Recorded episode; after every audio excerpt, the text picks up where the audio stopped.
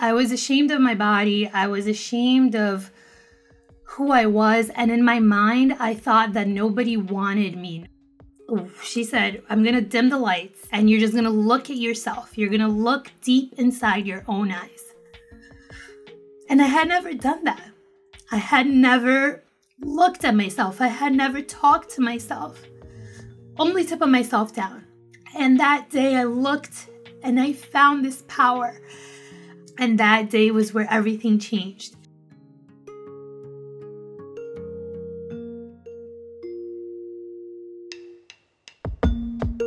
Welcome to PodHer, the podcast to help you take control of your mental and physical health. We are here to talk about your real life journey, no hype. Our guest today is honestly an absolute joy to talk to. Nathalia Narciso is originally from Brazil. She moved to New York when she was 10 years old, and she has a beautiful journey of self-discovery and self-love. Nachi is also the creator of Viva Meu Corpo, a podcast and community that celebrates body diversity and mental health. I wanted to talk to Nachi because I really admire her openness and vulnerability. She shares her truth, and in doing that, she reminds me that is a strength. So really, get ready to be inspired. I am sure her words will resonate with you. I am so excited for this episode. Thank you so much for having me. It's a little weird being on the other side. I'm usually on your side as the host. So this is the first time I'm doing this, being on the interviewee side.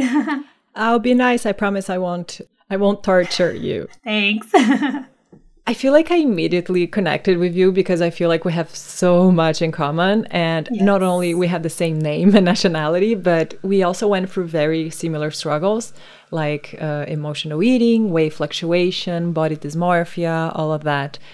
You started dieting when you were 8 years old, I believe. And I also started dieting when I was 9. I was actually put on Weight Watchers. So bring us back to that time and talk to me a little bit about that journey. Yeah, of course. So, I think being Brazilian, it's kind of just ingrained in us to just look fabulous at all times, ever since you come out of the womb, unfortunately. And when I was 8 years old, my mom figured that maybe I was a little overweight, and she decided to take me to a nutritionist. So bear in mind that nutritionists in the 1990s are very different from nutritionists today. I hope. Yeah. And I was 8 years old, and I was living in Brazil. And she took me to this lady, and I didn't really know what was going on. All I know is that I got there, and she showed me this photo album. And it was before and after pictures of kids and adults, and before and after pictures of them when they started working with her and then when they achieved their goals. And she said, you see all these people, you see how they change, you're going to be in this album. We're going to get you there. And the day that you get to this number, we're going to go to the balcony here on my office, and we're going to scream out loud, and we're going to celebrate this moment. Imagine, I was 8 years old. I didn't even know what was going on. And I was a very active child. I've been dancing jazz since I was 3 years old. Looking back today, I would look at my pictures and I was like, first off, I was not even an overweight kid. I was always very tall. I'm 5'8", and I've been 5'8" since probably 12 years old. I guess to Brazil standards also, I might have been overweight. That was the first moment where I dieted at 8 years old. And since then, I don't remember my life without being on a diet. And I'm 34 years old. Yeah, I resonate with that so deeply because I remember being totally unaware of my quote unquote physicality. And like around the age of 8, just like you, I was definitely not overweight, but I was very tall. Put on Weight Watchers. I don't even know if that's a thing. Oh, yeah. And it's almost this innocence that's lost. And we never look at our bodies as a vehicle. We look at it as, something to be looked at from the outside. How did that very beginning affected you and if you affected your body image journey and where you are today. It's so crazy. There's so much to say. Mm-hmm. And you talked about Weight Watchers. I've been on Weight Watchers and off my entire life. Mm. And the first time that I went to Weight Watchers, I think I was 12 here in the U.S. already. But my grandma already attended Weight Watchers meetings my entire life. So like even in Brazil. And I remember she had this saying that she still has on her fridge that she keeps. And it says, and I'll say it in Portuguese and I'll translate it. It says, comida é para suprir, nutrir, não para entupir. So it says, food is to give you nutrition and, you know, supplement your body and not to make you super full. Yeah. Stuff you. Yeah. Yeah. And I remember that being in my head ever my entire life. And then as I moved to the United States, and like my mom used to have those magazines like Boa Forma, all those fitness magazines, and they used to have these diets on there like for the entire week. And my mom was like, "Oh, let's diet. Let's do this diet from the magazine." And literally like it was me, my mom, my sister, like all of us. My entire life I just felt restricted. And it was restricted in a weird sense because it would be we're super strict during the week.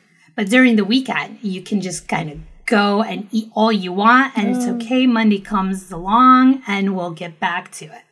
Oh, damn. Yeah. It's always that food is either a punishment or a reward. It's never just something to, you know, nourish your body. 100%. And like as a teenager, when I moved here, like I stopped dancing and I stopped being the active child that I used to be. Now looking back at it, I feel like I went to food as comfort and pleasure. It was a way for me to find happiness. When I was around 15 years old, I fell deep into depression. It was one of those moments where internet kind of came into our lives, and I was able to see my friends in Brazil and like what they were doing. And I didn't really have that life here. Summers would come and I would just stay at home and like really not do anything. Your mom moved to the U.S. for work? Yeah, my parents moved here. We moved here in 99. So all of us came together as my mom, my dad, my sister, and I. And they were like, let's try it, you know? And we just kind of came trying to give me and my sister a better future. And initially it was like, let's stay 5 years. It's been 24. Wow. So so as I grew up into being a teenager, and then in this depression that I had at 15 years old, and I wanted to go back to Brazil, and I was just like begging my parents, I want to move back, I'll go live with my grandparents. And I think that's where kind of things escalated. And I was into guys, and guys weren't really into me. And I was like, why?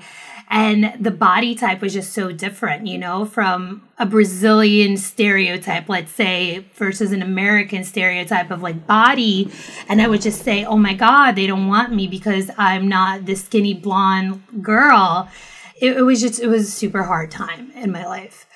And fast forward, you know, like my life was just always gaining weight, losing weight, gaining weight, losing weight, until recently, about 3 years ago. So we're talking about like 30 years old, 31 years old was when I got to the heaviest that I've ever been. I travel a lot with my best friend and we're super close. We've been friends for like 17 years and she's like a sister to me. And we went to Budapest and we were in this amazing bar and this amazing like New Year's vacation, you know? And I was just so sad. And she was like, come on, let's like party, let's dance. We're at this bar, like this is a time of our lives. And I was like, I don't want to, like, I just kind of want to hide. Like nobody's coming to talk to me. I don't want to talk to anybody. I was ashamed of my body. I was ashamed of who I was. And in my mind, I thought that nobody wanted me. Guys didn't want me, people didn't want to be around me because of my body. And that day, it was one of those like come to Jesus moments where she just kind of threw all these truths at my face, you know, slapped that reality.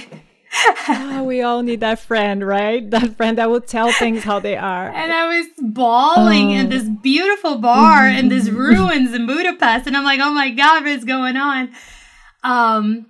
But when I came back, I decided that if I want to change, And whatever change that was, if I wasn't happy with something, I needed to take ownership of that. And I needed to make that change for me.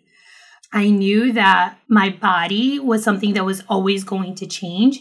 But at that point, I didn't understand that. I thought that being a fat person was a bad thing because that's what was ingrained in my brain ever since I was little. So I decided to do things that I liked again. So I started dancing again. And there was this one day in this dance class, I was taking a stilettos dance class. And she did this exercise where I get emotional every time I think about it. She said, I'm going to dim the lights. You're going to look in the mirror and you're just going to look at yourself. You're going to look deep inside your own eyes. And I had never done that. I had never looked at myself. I had never talked to myself. Only to put myself down. And that day I looked and I spoke to myself and I found this power. I found this, I don't know what to describe that I found inside of me. And that day was where everything changed. And I was like, you know what? I'm going to make the life that I want for myself. So that day I decided I'm going to continue dancing. If I want to lose weight, if this is what I want right now, I'm going to do that the way that I think is best. So I looked for nutritionists. I looked for all the right professionals. At that time, I had also realized that my cholesterol was high. So that was the first time that my health pinged me and said, whoa, my body's like, whoa, hold on. There's something going on here. So I started to work on that for a good 5 months at that point. August came around and one day I went out randomly with my friend, with the same friend. And I saw this guy and I was like, oh, he's cute. Look at him. And I swore that he had looked at me and I was like, I don't know, but I thought he smiled at me and this and that. And I told myself, I am not leaving this place without talking to this man. And I had never, ever talked to somebody. But I was feeling myself that day because I had learned to fall in love with myself again. And I found this way to find and talk to this man. And here we are engaged today, 3 years later. Oh my God, congratulations. I just want to say something about, I think it's so beautiful what you said about that moment in the mirror.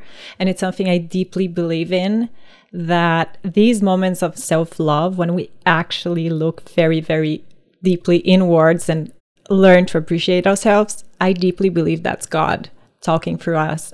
Being here in this moment, in this podcast, and seeing all the work that you do, you can see that there is so much of goodness that came out of it, that it has to be a force of good. I deeply, deeply believe that because I think we all have those insights that they're so powerful. They're so powerful and they always transform into something good. So yeah, I really appreciate you shared that. And I hope it inspires our listeners to take the time to look at themselves and listen to their bodies and their whole beings. Look what happens.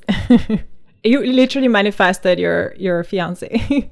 I 100% agree. And I think that I always tell people when I talk to them about the story of mine, and I tell them, this is an exercise that I encourage you to do.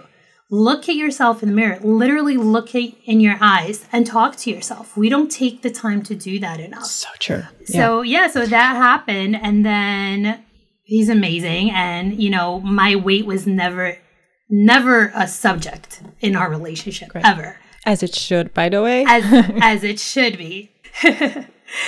It was so great. And I was just like, wow, I've had so many assholes in my life. And I have this guy that actually cares about me and treats me really nice. And it was just very refreshing. But it was always I always had this feeling of it's too good to be true. It's going to blow up in my face at any moment because of all the bad past experiences I had. But in the meantime, I continued taking care of myself. And COVID really hit me, as the pandemic really hit me. And I'm too much of an empath, and it was really, really hard on me. So I was like, you know what? I'm going through this amazing self-love journey that I didn't even know was a thing, right? So I started changing my social media. So I started unfollowing toxic people that I think didn't give me anything that I needed. Mm-hmm. And I started following people that had similar bodies and similar mindsets. That's when I met Alexandra. She's from Movimento Corpo Livre in Brazil. And I watched this Brazilian news one day, and she was on it. She was talking about having your beach body any way your body is, right, at the beach. Right. Everybody has a beach body, by the way. Exactly. Everybody has a beach body at any moment. Yeah. It doesn't matter if it's summertime. Yeah, exactly. Just go to the beach. So that's when I came in touch for the first time. And I was like, wow, this is cool. Dude, I love this journey that I'm on.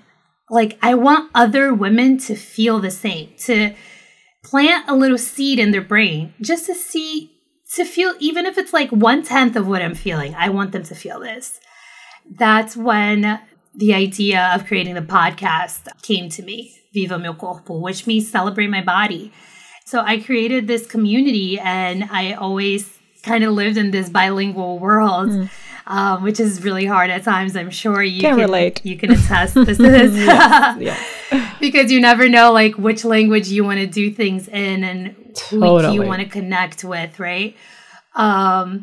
In 2021, my cholesterol was high, so I started working with nutritionists and trying to get that under control.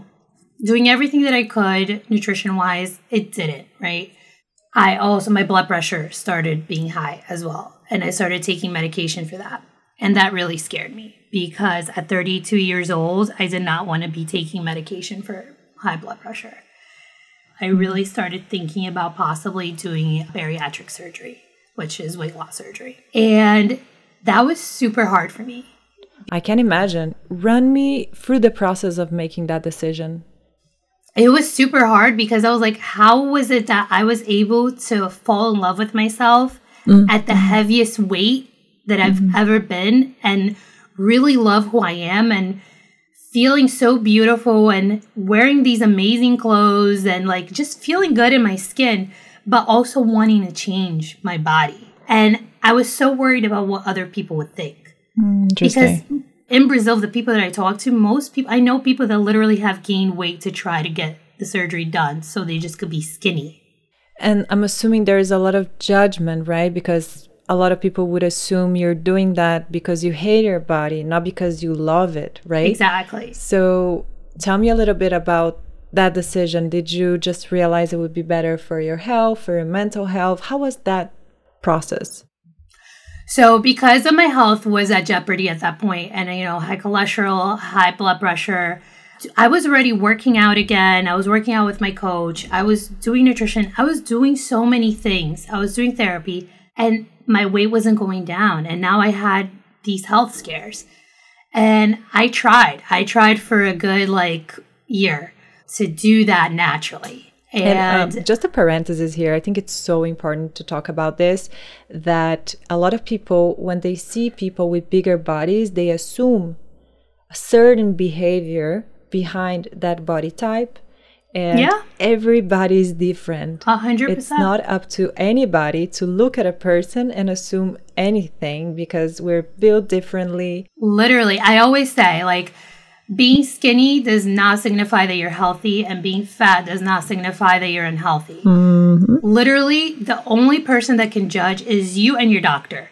You guys know what's going on as you're doing your exams. You know what's going on with your health. Mm-hmm. The way somebody is built, there's so many factors behind that. So yeah, and it's really none of your business. Exactly. None of your business. Exactly.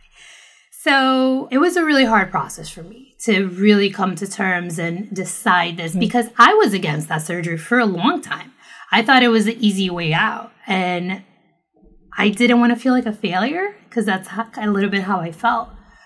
And the day that I told my now fiance, he said to me, and I love him so much more for this, because this should be the way that anybody treats another person they're in a relationship with. He said to me, "Your weight was never a factor for me. I hope you know this from the beginning. And if you decide to do this, I'm on board with you. I'm here beside you, and I'll support you no matter what your decision is."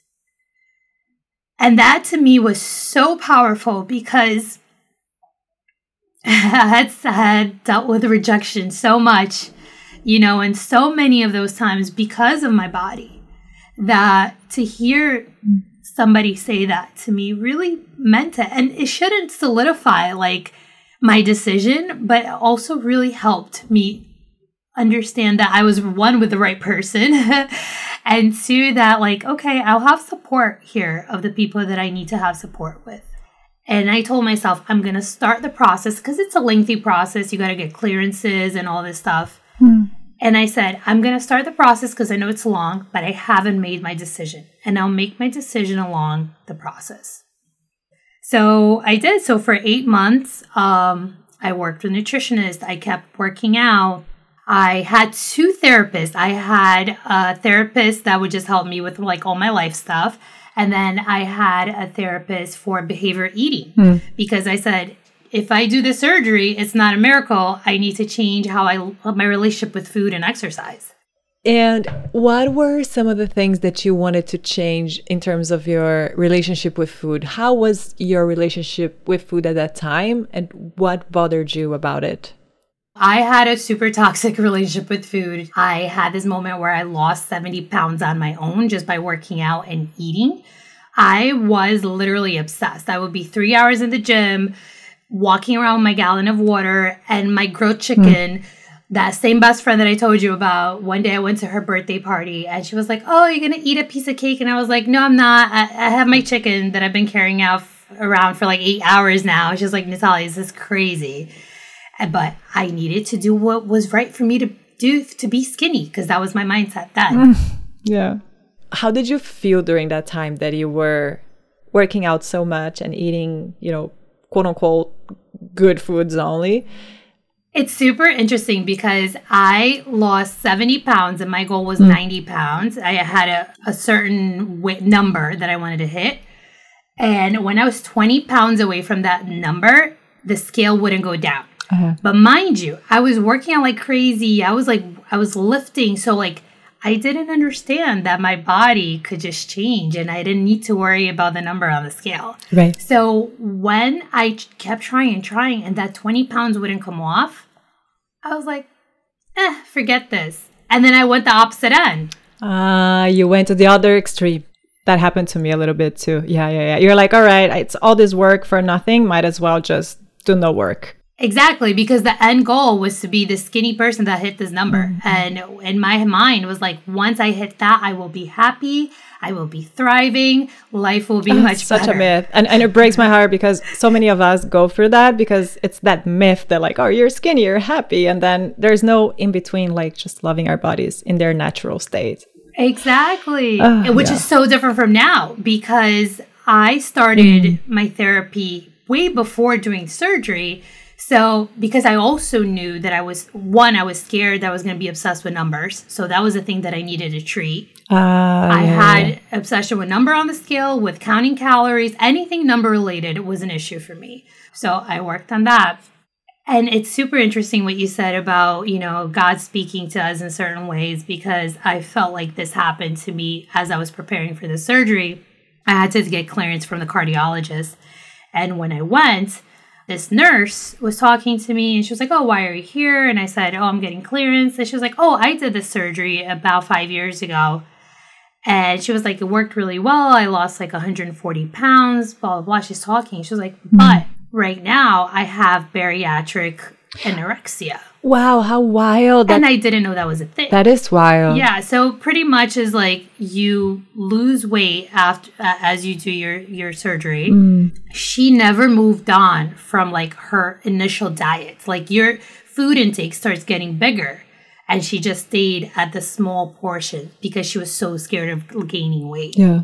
So she was like, I'm 20 pounds underweight what I should be. And I'm really struggling. I'm working with my doctors at that. So she's like, I'm letting you know because if you mention that you're obsessed with numbers, I'm also obsessed with numbers. So I just want to give you my experience. Oh, wow. I deeply believe in science And I think there has to be one. I don't know if that's not a sign. I don't know what it is. It was so crazy. Like, it was a random day at this random doctor I had never been to. And this person that literally just had this surgery that I was about to do and had the same issues as me. And I was like, oh my God, like if this isn't, I don't know what this is. You know what I mean? Like, this is definitely a higher power here. So after my surgery, I was in a really well-prepared state, but I knew that my body was going to change really fast, and I needed to make sure that my mind was going to be changing along with it. So my entire life, I pretty much saw my body becoming bigger, but I don't really have a lot of memories of it becoming smaller. So now I was going to go through this moment where I was going to see my body in different stages. And because I think a lot of people that end up doing the surgery just want to do to be skinny and aesthetically pleasing, quote unquote, they don't really think about that, right? And I learned that my body's going to always change. Whether I am 32, when I'm 80, when I have kids, if I am sick, it's just always changing because that's what it's supposed to do. But yeah, like that's the nature of reality. Like we change, our bodies change throughout our lives. We get bigger, we get smaller, we get older. It's just what it is. And by the way, that makes me wonder. You said that you saw your body getting bigger and bigger your whole life. And then out of a sudden, you saw your body getting smaller, right? After the surgery. And I went through a similar process, so that's why I'm asking you this. Was there something surprisingly challenging about having a smaller body? Yeah. I was talking to my therapist about this like a month ago. And I told her, I was like, I was going to Brazil. I just came back from vacation. And I was like, wow, I'm going to go to Brazil after 3 years. And I'm going to see a lot of people that haven't seen me in this new body that I'm in. And I know because Brazilians have no filter, unfortunately. And a lot of them they just say it, right? Yeah. And they really do think saying you're skinny is a compliment. Yeah. So I was preparing myself for all that. And I was telling her how, like, I feel really pretty. And during this process, like right in the beginning, as I started to lose weight, I told her that I was feeling guilty of feeling pretty. Oh, interesting. She goes, why? And I was like, I don't want to think that I'm feeling pretty because I'm skinnier. Because that's not why. Yeah. It's almost like body shaming your past self. I went through that. I know what that is. Yeah, that's so interesting. How did you deal with that? A lot of therapy, but I was really just trying to understand and like live one day at a time. Where like today I might feel great and tomorrow I might wake up feeling like crap, and it's okay. That's just how it is. Oh, that's the biggest realization. Exactly. Just being comfortable in the uncertainty and being comfortable with not being okay. Exactly. And the interesting thing is that that's when we're actually okay, not fighting against the feeling, right? 100%. I understood that I just am. This is me. And my body is just a vessel that I'm in. The Nathalia that exists is a Nathalia that's inside of me. It's my aura. That's who I am. Like, I would always get so offended when people say, oh my God, you're so pretty now. And I'm like, what do you mean?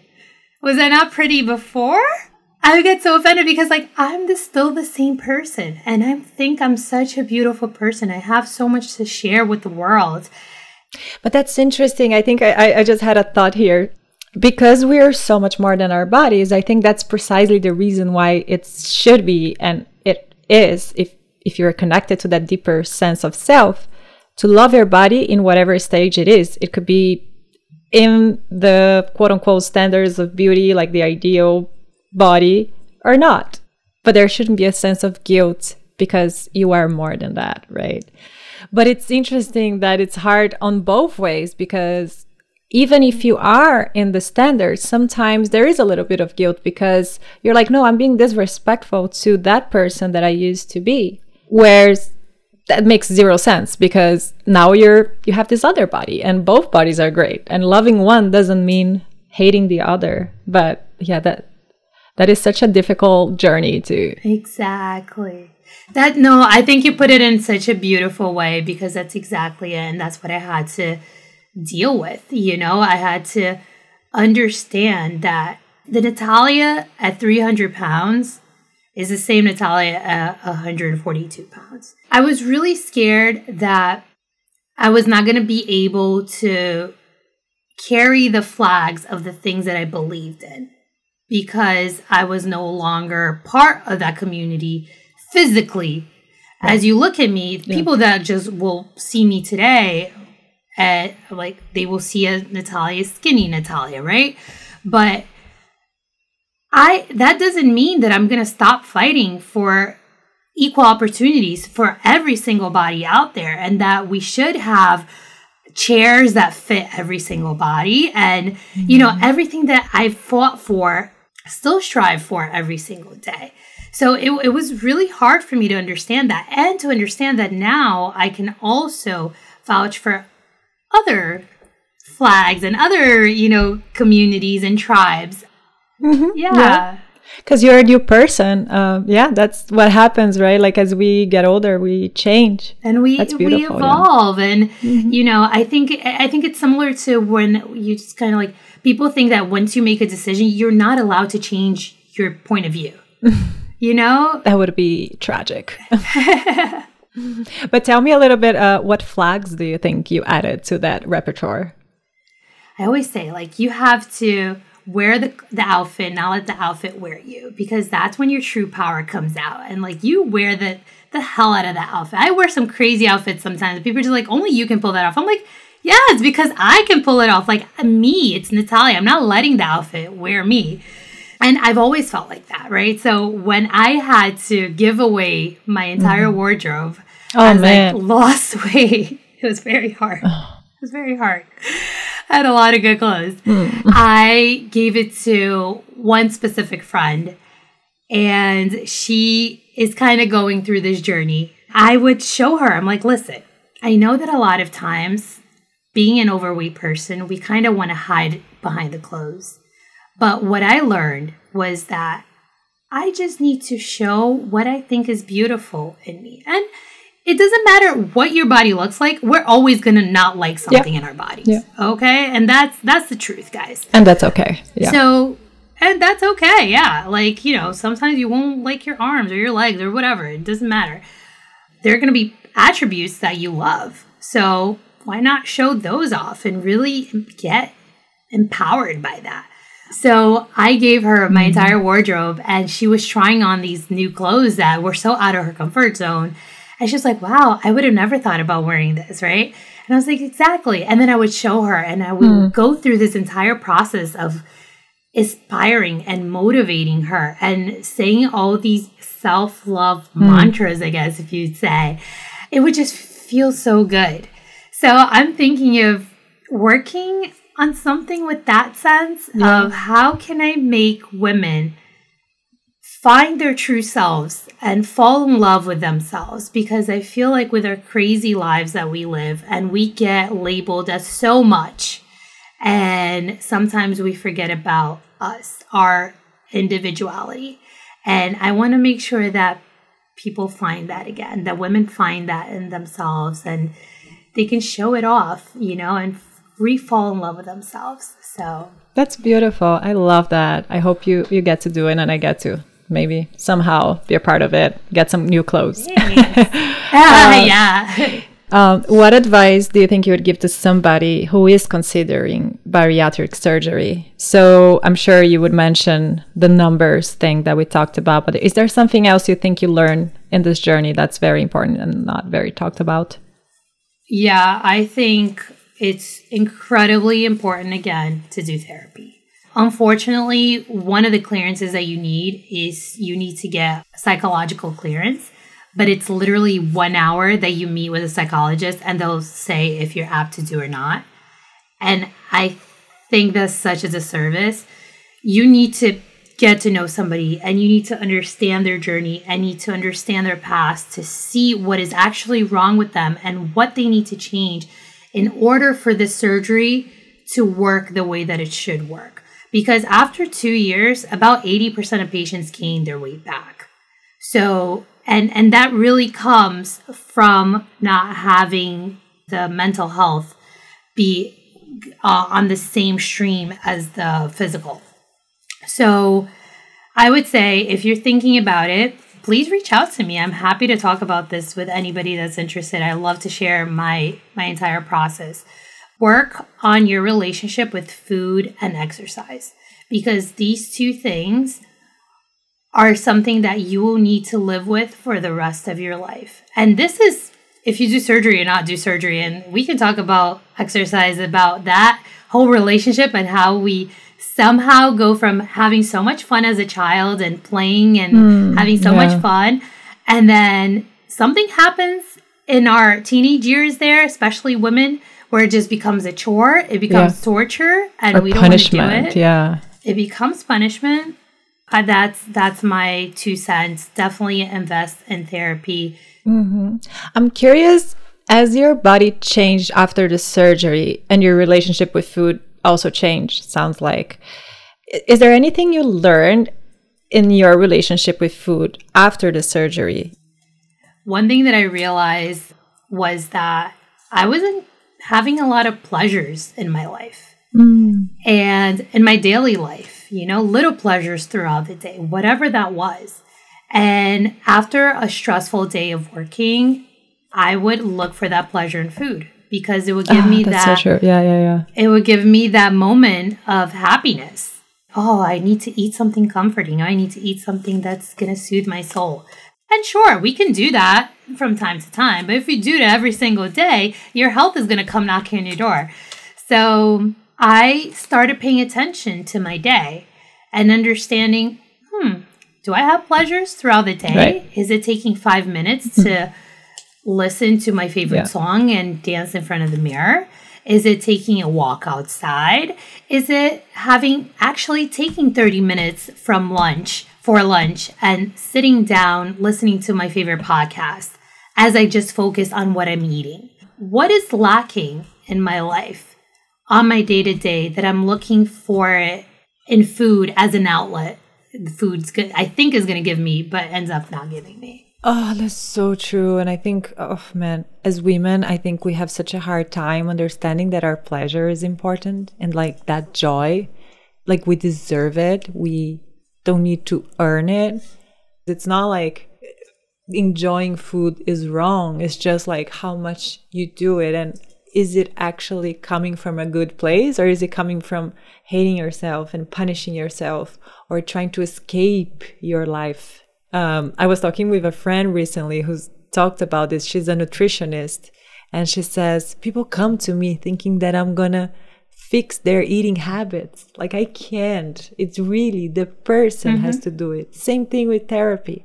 Your therapist will help you figure out what it is that you're feeling, but they cannot change you. Yeah. Nobody can change you. We have to do the work. Exactly. I think that's the one thing that I do the most now. I think I listen to my body. I am in constant conversation with myself now internally. It's so crazy. And I remember this one day, it was before my surgery, but I was already doing therapy. So it was this exercise that I brought with me. And I was like, I went to the kitchen and there was a piece of cake. There was like cake and there were oranges. And I was like, that cake looks good, right? And then I stopped and I was like, all right, body, what is it that you're looking at right now and you're actually craving, that you actually want, and you're telling me and I'm not listening to you?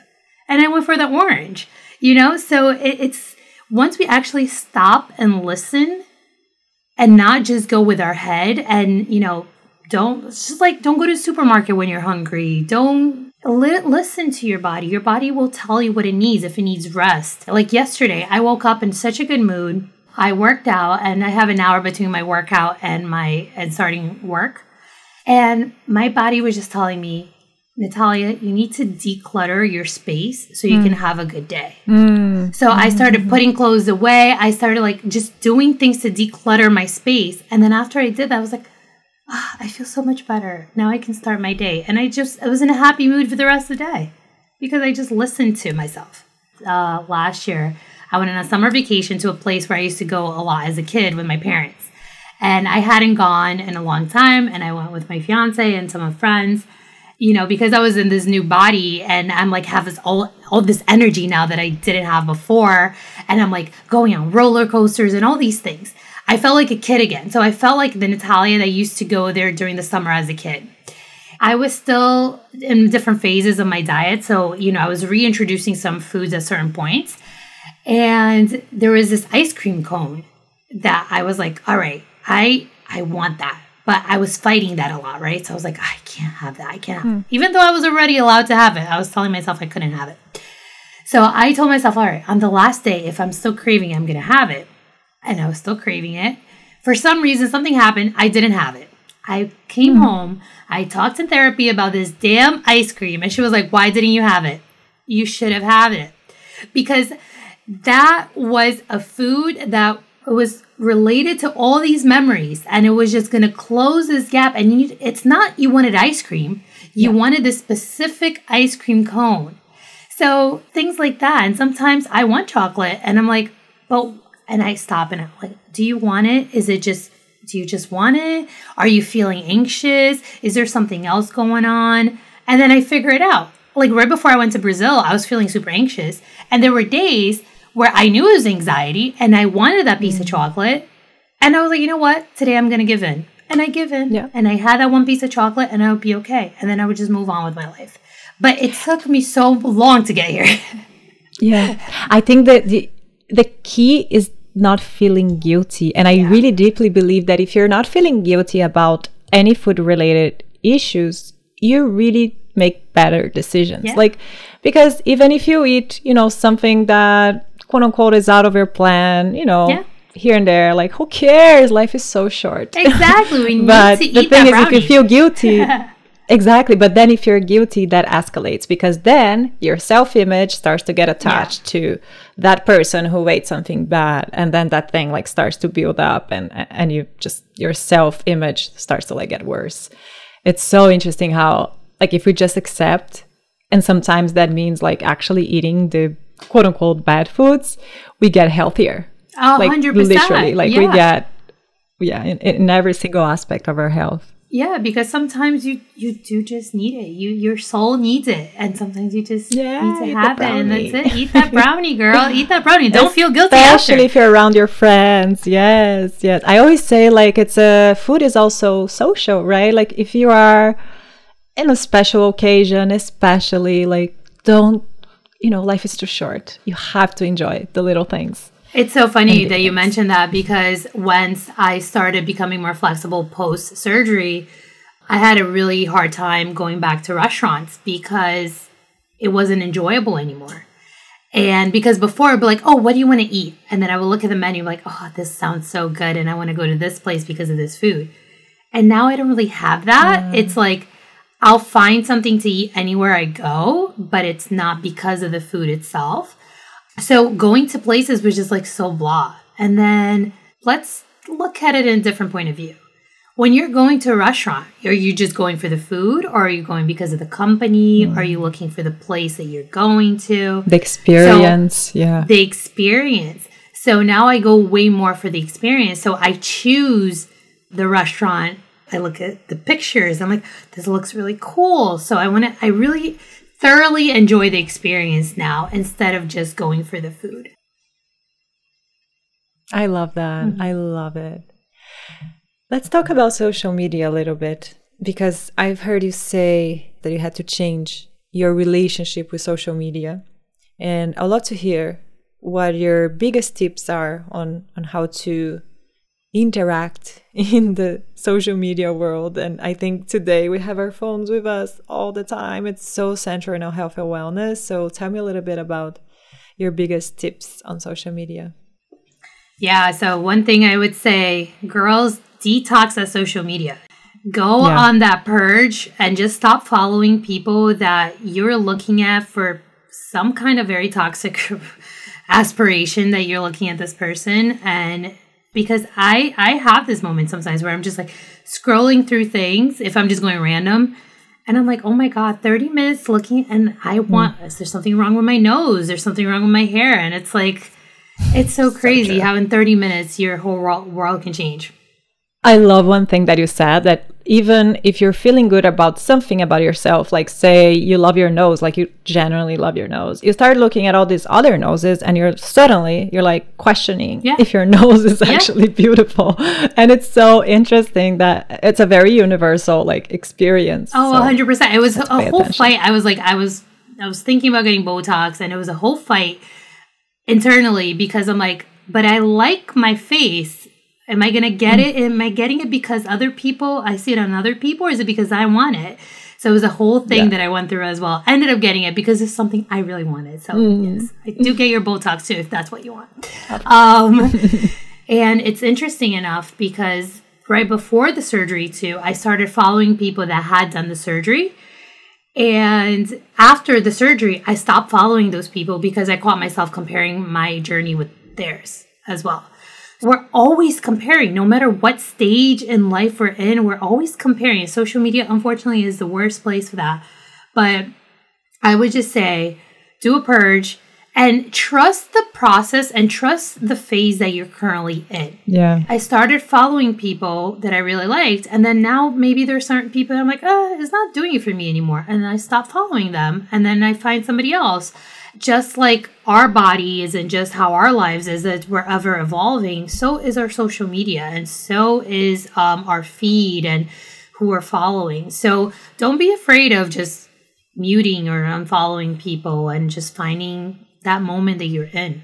Right. That's so important. What does wellness mean to you? So I think I just came across that answer very recently, and it came with making peace with my workouts and not seeing it as a torture. It's not every day that I do it for the love of my body, guys. It's not every day that I wake up and I'm like, oh, yes, I'm going to work out and I love working out. There are days that I hate it, but I still show up because when I get to go on my trips now, I can go and I can explore and my feet are not hurting and I have the energy to see this entire world and to hug the people that I love and to just really, really love this body that I am in, because it gives me the power to do such beautiful things in life. And now I understand that all stems from taking care of it every single day, and that includes my workouts. So I do those things that sometimes could be painful every single day because they're so rewarding for my wellness of every day. Like the peak of my happiness is when I remind myself, this is why I do it. So that's wellness to me. It's just being in peace and comfortable in my skin and taking care of this body that took care of me up to here and is going to keep taking care of me until the last day of this earth. And that's it for today. I hope you enjoyed this episode and I hope it resonated with you. If you like this podcast, please share it with your friends and family. That is the best way to support PodHer. Please give us 5 stars, follow us on Instagram @PodHer, and subscribe. Beijos, and I'll see you next week.